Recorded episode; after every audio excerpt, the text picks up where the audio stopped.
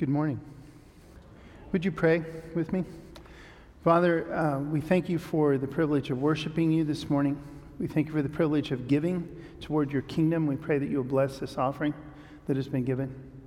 Just now, God, we once again thank you for your word. We thank you that it's always living and active and cuts us like a double edged sword if we let it. And I ask that you will help us all, me included, to let it cut deep today. We want to, we want to submit to everything that you want, God, and we pray that in Jesus' name. Amen. We're about halfway through our uh, walk through authentic faith this year, and um, just in case you missed the first couple of weeks, I want to tell you a little bit about my coffee addiction. I know there's probably not much of a, a connection there, but it's a good way, I think, to, to explain how authentic faith works. There's been a couple of days this past. Uh, couple weeks when I, I just couldn't make it through the day. I was just so tired, stayed up too late, got up too early, what, what, just getting old, whatever it is. I just, somewhere in the middle of the day. And I knew from experience that if I could get some really good coffee, maybe with an extra shot of espresso in it, I'd be good for the rest of the day. And so I believed in this so much, my faith was so strong that I was a, uh, willing to take about 15 to 20 minutes, actually get out of my office, go, get in my car, go down to the new Our Town coffee shop just down the road. By the way, if you haven't been there, you should support it. I'd like there to be a coffee shop staying in Kingston for a while. They're not giving me any free coffee. This is just me, but it'd be nice if you support them. Anyway, I believe so much that that's what I needed that I was willing to drive down there, take some time, hand them almost $3 for one cup of coffee, which was a large, really nice cup of coffee, by the way, with an extra shot of espresso, come back.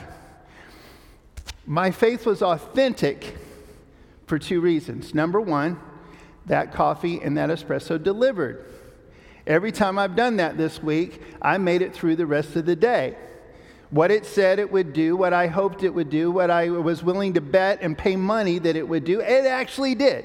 That means it's authentic. Our faith in Jesus is authentic that way because Jesus is always true, always real, always reliable. My faith was also authentic is the only way I found out for sure was I actually bet my own time and my own money and my own energy on my faith. That's what authentic faith is. At the bottom line, I'd love for you to go back and check out the other messages on morrisonhill.com in this series because they literally do build on each other. Uh, you're, you're definitely missing some specific things uh, that I barely refer back to, but that's the bottom line, and we're just going to jump in. So, this is a series called On the Rock, and it's, it's based on Jesus' words in Matthew chapter 7, verses 24 to 27. And that's where Jesus said, uh, People who base their lives, actually literally build their lives on his words, are like wise people who build houses on rock. They dig down to the foundation. And then when the storms of life come, when the floods rise, the, their houses will stand. Not because of how good they are at building houses, but because of the foundation that they chose. And this is this parable, it's always important, always important, always important to go back and see the context if we really want to understand God's word. So I want to do that even with this one today. I know you've heard it several times. But this is Jesus' conclusion. This is his altar call to the Sermon on the Mount his, his signature sermon. A lot of the stuff in the Sermon on the Mount is also almost verbatim in some of the other Gospels. It's hinted at, it's referred to everywhere. But Matthew 5, 6, and 7 is right there. That's, that's the big stuff that Jesus says.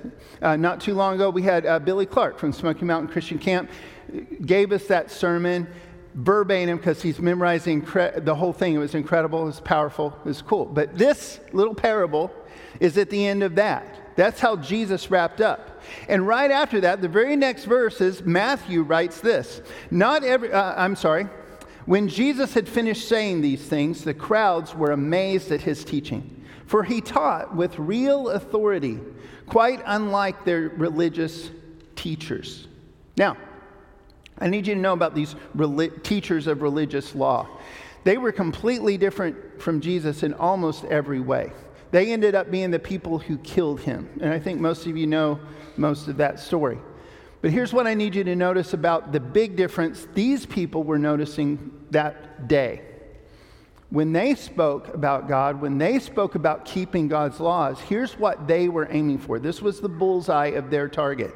They wanted people to go, wow, those guys really understand the Word of God. Man, they keep those laws well. I could never keep those laws as well as those guys. I'm not even going to try. I'm just going to make sure those guys stay in power because, my goodness, they're awesome. That's all they wanted.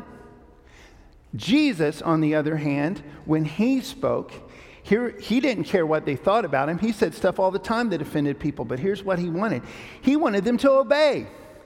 He wanted them to actually do the things he said to do and stop doing the things that he said to stop doing. He expected them to obey to actually change, to actually learn, to actually become a different kind of person because they had literally built their lives step by step, choice by choice, on the things he had just said. And when you hear Jesus' words, you can feel that. You still with me? Is this making sense? Awesome. And, and, and, and, in case, again, the context, that's what Matthew is telling us at the very end. That's like his little, his little signature at the end of the Sermon on the Mount. But look at the words right before that. This is Jesus himself talking. And if you don't get the context of this any better than this, this will make it absolutely clear. Right before he gave that little story, here's what he said Not everyone who calls out to me, Lord, Lord, will enter the kingdom of heaven only those who actually do the will of my Father in heaven will enter. On judgment day, many will say to me, Lord, Lord, we prophesied in your name. We cast out demons in your name. We performed many miracles in your name. But I will reply, I never knew you. Get away from me, you who break God's laws. It's one of the scariest spots in the Bible. To me, all the spots in the Bible that are super scary are like this. They all have to do with Judgment Day, and they all have a common theme. A lot of people aren't going to make it that think they are. That's why we're always measuring our stuff against our, our, beliefs, our ideas, our opinions, our tastes, everything. We need to keep measuring it against the standard that Jesus himself gives us. Because not, we're not going to get into heaven someday based on anything that we do or anything that we think or anything that we like or don't like. We're going to get into heaven based on what Jesus said and based on the sacrifice that he made. Now, just in case you think that um, this idea, this main idea today, teach them to obey, where again, we're walking through, step by step, we're walking through the Great Commission. We've already had go into all the world, make disciples of all the nations, baptize them in the name of the Father and the, uh, the Son and the Holy Spirit. Now, today, we're teach them to obey all the things that I have commanded you. But just in case, I want to make sure that you understand this applies to you. You personally may not see yourself as a teacher or a preacher, and you maybe go, oh, this one isn't for me. Kind of like, you know, sometimes when, when it's Mother's Day and the preacher goes, hey, today this is especially for mothers, and everybody else goes, mm, don't do that. Here's why. If you're following along with your uh, handout, you don't all have to do this, but any note takers, we provide this. It does also, I always give you a few more extra scriptures to look up when you go home, but I'm going to give you the blanks for this first one. Teach doesn't mean do what I'm doing right here necessarily. It doesn't necessarily be the one at the front of the room presenting stuff. Here's what it means it means help someone learn and change. To teach means to help someone learn and change. And at any given time, all of us, as we go through life, are both students and teachers every day. That's central to that. On the, we talked about that on the day we talked about discipleship. At any given moment, we're all following somebody and we're all leading somebody, whether we like it or not, whether we're doing it on purpose or not, whether we're doing it well or not. This is just how life works. We also, we all need help from God. We all need help from others. And again, we're always teaching something. But here's the thing sometimes we're kind of accidentally teaching. Sometimes we don't mean to be teaching. Sometimes when we're teaching our kids laziness, it's not really like we're trying to. We're just being lazy, and they go, oh, that's how dads do. That's how moms do. You know what I'm saying? A lot of times it's unintentional. But there are things that we do very intentionally, and we care a lot more about those. And I think that's a window into how we need to treat the things Jesus said. Here's one that all parents will understand when you teach your kids how to drive. Pretty stressful, right? That, that's a rough moment. It's a rough moment for everybody. And if you remember back when anybody that's already driving, maybe you don't have kids that old yet, maybe you, you remember when you were that kid, it's always stressful. It's, it's, it's, a rough, it's a rough moment. There's a lot of fear involved, for everybody involved. There's a lot of trust and issues trying to learn trust, trying to earn trust. Try, it, it's, a, it's a complicated situation. Tonight, just in case, here's an invitation. Uh, we do a thing called discipleship groups down at the Teen Center. And this is for anyone from sixth grade and older that wants to be part of this. It's a multi generational thing that we do. And right this minute, one of the things we're doing is offering the chance for people to ask their questions and say, how, how do we do this? And the question that got asked that will be answered tonight is how do I have a better, healthier relate, Christian relationship with my parents? So, you parents and teens, I'm just saying you might want to be there tonight, but here's a little window into it. One of the best ways to do this is, is to make sure, even if the driver is completely wrong and the teacher is completely right, which I'm not saying that ever happens, I'm just saying let's imagine, even if, the best way to teach something is to work together. Anytime you go, you better listen to me, young man, you better, you better, blah, blah, blah, the, the, the walls all go up. You know what I'm talking about? But if you say, look, somehow, somehow or another, in the next couple weeks and months, you're going to be a great driver. I need you to do all the stuff that you're going to do. I'm going to do everything I possibly can. Please give me grace. I'm scared to death. Do you know what I'm saying? That, that, that's a good model. This, is a, this idea of partnership, this, this idea is a very effective way to teach anybody anything. It's one of the things that helps people want to learn, want to change. It actually works. Paul uses this partnership imagery when he wrote to the Corinthians. First Corinthians was a letter written to a church that was messed up. They were going through some serious issues at that time. And Paul is literally writing the New Testament okay?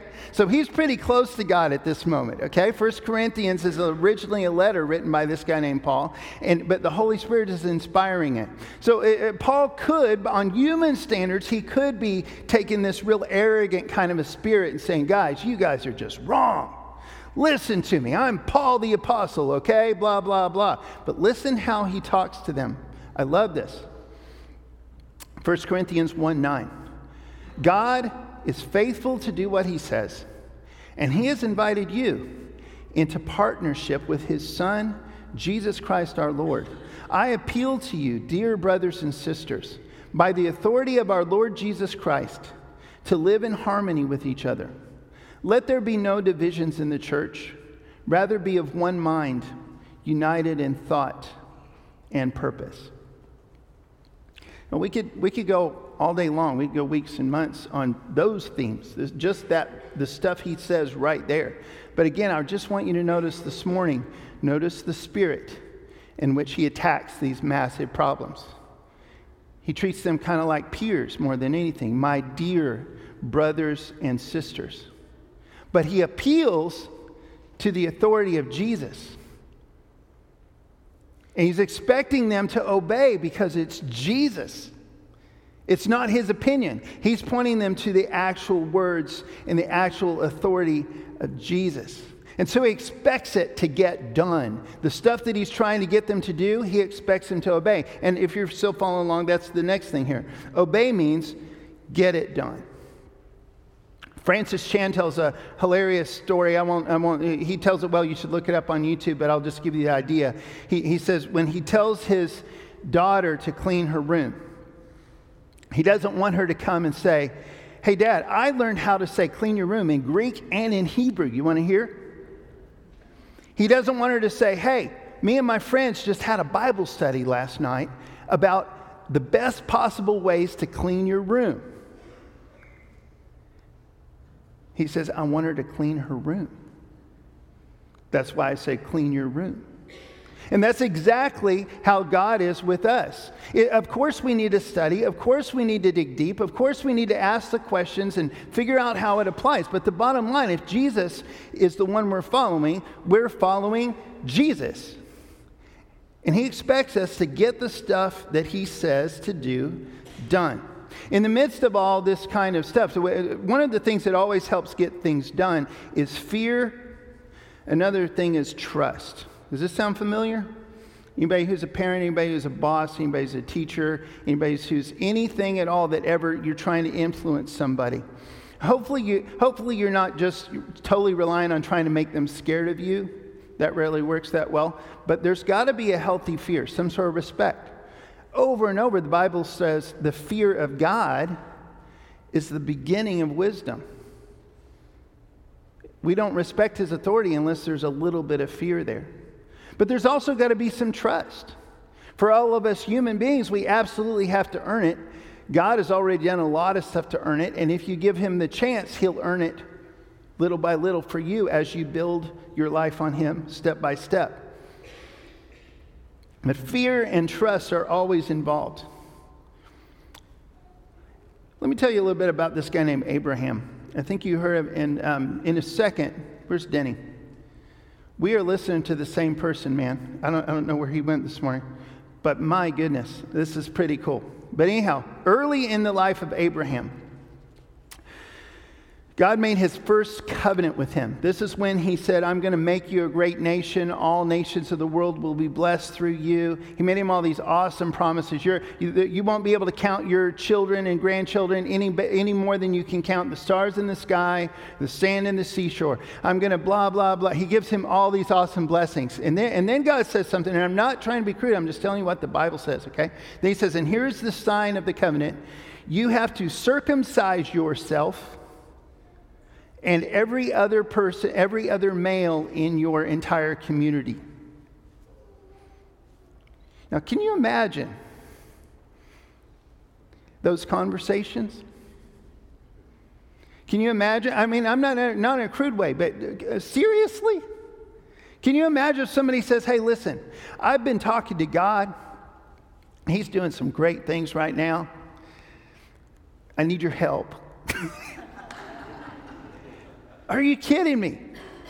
You talk about how much did Abraham have to fear God? How much did Abraham have to trust God to do that kind of surgery on himself as, a, as an aged adult man and go around and somehow convince every other man and every other boy and every other male child in his entire community to do this, just as a sign of a covenant to God? How much did he have to believe? That's incredible. And thank God we're not saved by works. That's all I'm saying. Colossians 2:11 though, it uses the same imagery and twists it into the New Testament version. I like this. Colossians 2:11 says this. Actually, would you guys read this part with me? I, would li- I'd like to hear your voices, and I, li- I want to make sure this really sticks in your head. For you, I'm sorry, when you came to Christ, you were circumcised but not by a physical process. Christ performed a spiritual circumcision, the cutting away of your sinful nature. For you were buried with Christ when you were baptized, and with him you were raised to new life because you trusted the mighty power of God who raised Christ from the dead. Again, you're hearing about baptism, not because I'm really just want to talk about it because it's everywhere in the Bible. It's a pretty clear thing. If you uh, missed last week, you can look online. Still have some copies of this. Uh, my goal is just that you know exactly what the Bible actually says about baptism and make your choices based on that. But even more, I don't know if this is correct English. I'm pretty sure it's not, but I'm going to use it anyway. Please give me grace. Baptism is everywhere in the Bible imagery or actual commands, but just this idea of fear and trust. You do anything, baptism or anything else, out of fear and trust in God. That's even more everywhere. Okay? So, Any English people, sorry about that one, but it's true. It's just everywhere. In every single time baptism is mentioned, it's the same basic idea. Ecclesiastes 12 13. Read this one aloud with me, too, if you would. Ecclesiastes 12 13 says, That's the whole story. Here now is my final conclusion fear God and obey his commandments, for this is everyone's duty. So, again, if, if this is so important, this needs to be like helping your kid learn to be a safe driver. Is, this, is that metaphor making sense? It's got to get done. You have to do whatever it takes so that this actually gets done. The commands of Jesus have to be learned. So it's important to know how people learn. One way we learn best is by example. Participation is another one. Another is repetition. God knows all of those things, and that's why in your, in your bulletin insert, there's a couple things I'm just going to refer to. We won't have time today to walk through all of these, but hopefully it sounds familiar. Hopefully you'll go back and read those passages later today. But in Exodus 12 is one of the few times where God actually says why he does something. And that's a pretty cool moment. That doesn't happen a lot, honestly. But in Exodus chapter 12, he's just finished telling them about how to do the Passover celebration every year. And then he says, and one of these days, here's why. One of these days you'll be doing that, and your children will ask, Why do we do this Passover? And you will be able to say, Because God passed over the houses of Israel when he delivered us from Egypt. He actually says, I know this they learn by example, they learn by repetition. One of these days they're going to ask you because you do this all the time. So again, it's why we do communion so often. Uh, uh, God loves those kind of things. In Deuteronomy 6, he's, he's, he's, it's in the middle of a whole bunch of rules, and, and he knows that they're not going to be able to remember all of them, let alone follow all of them, but he's expecting them to. And so he says something to this effect repeat them again and again to your children. Talk about them when you're at home, on the road, going to bed, getting up. Put reminders on your head, hands, your forehead, your doorposts, your gates. They took it all seriously. They actually wore stuff on their foreheads they actually made marks on their gates and on their doorposts. That really wasn't literally what God was going for. He was saying, do whatever it takes. Maybe to us, He would say, put some post it notes up. You know, send yourself some reminders in your phone. Get it on your Google Calendar. You know, it's a, get, you've got to make sure this stuff happens. And again, thank God we're not saved by works, and yet in the middle of Jesus' great commission, commission, this is what he says Teach these new disciples to obey all that I have commanded you. So I've already unpacked a little bit here this morning. Uh, teach means help someone learn and change. Obey means get it done. Here's what all means all. It's that simple. Bottom line, Jesus does give us the choice to follow him or not. But if you choose to follow Jesus, he doesn't give you the choice to follow which of his commands to follow.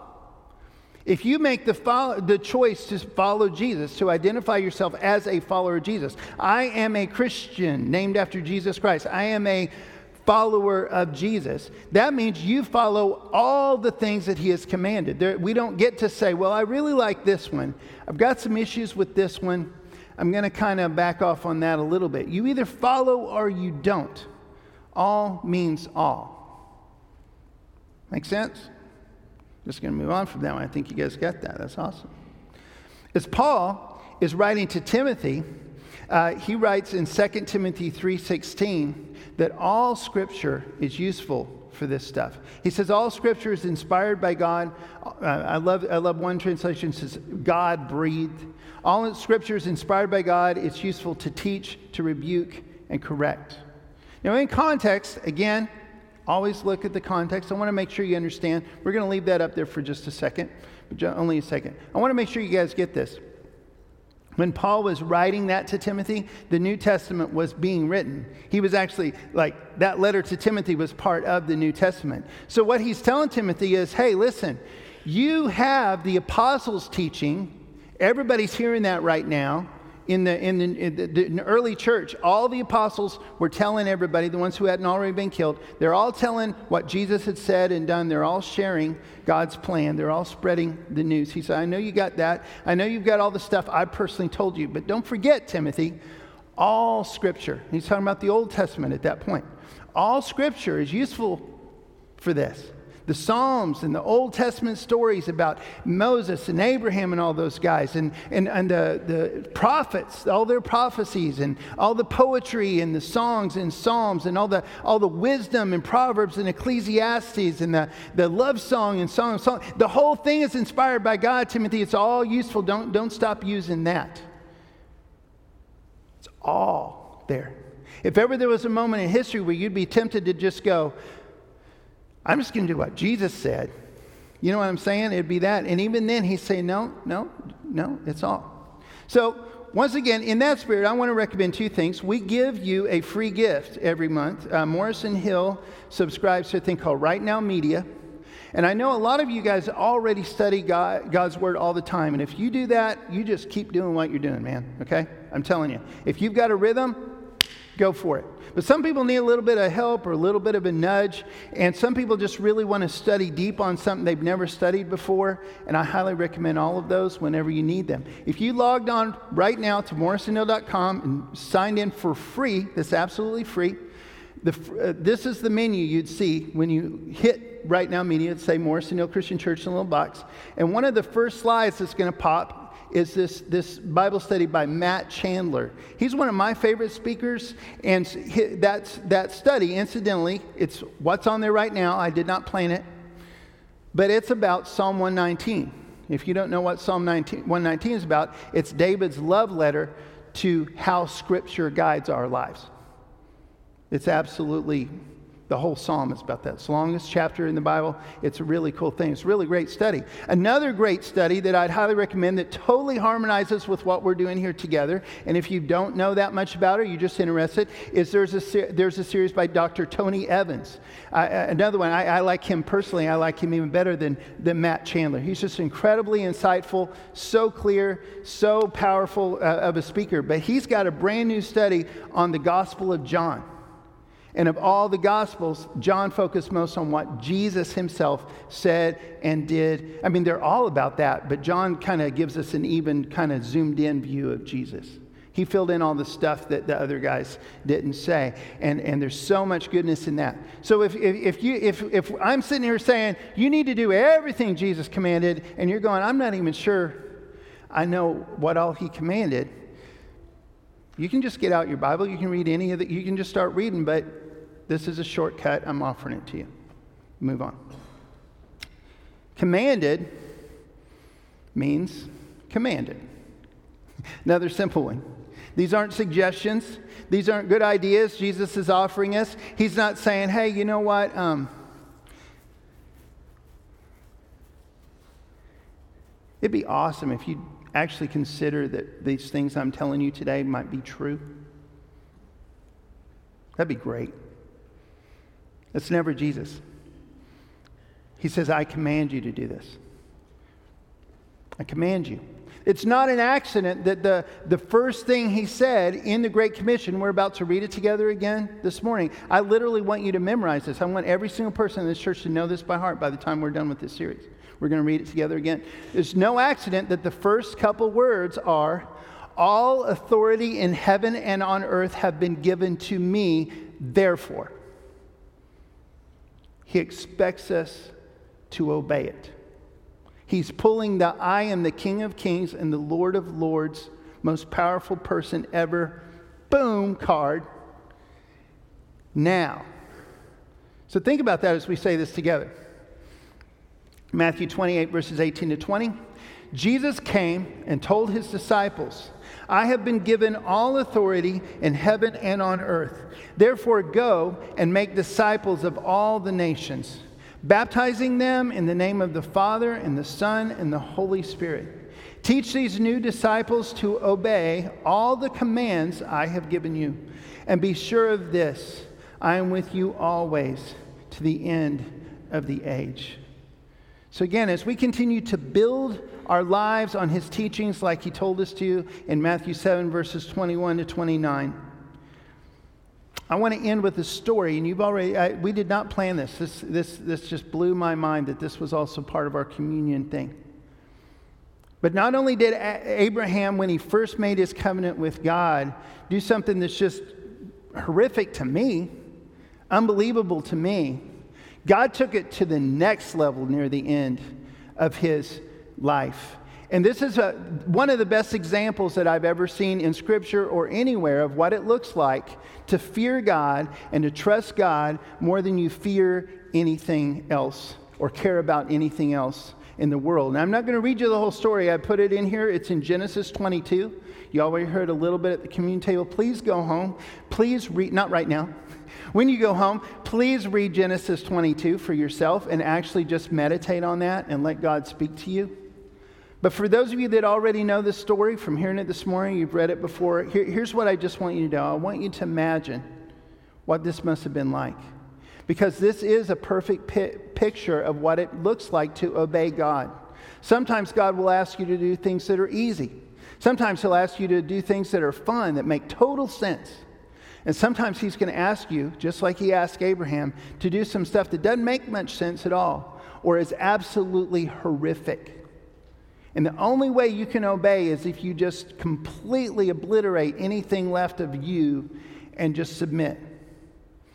Imagine what it would be like to tell Isaac it's time to go make a sacrifice. They were used to doing this all the time. And the first time he says, Where's the lamb? You, oh, we don't, we don't need a lamb today. Imagine what it was like when the servants come up. All this is in the story straight out of Scripture.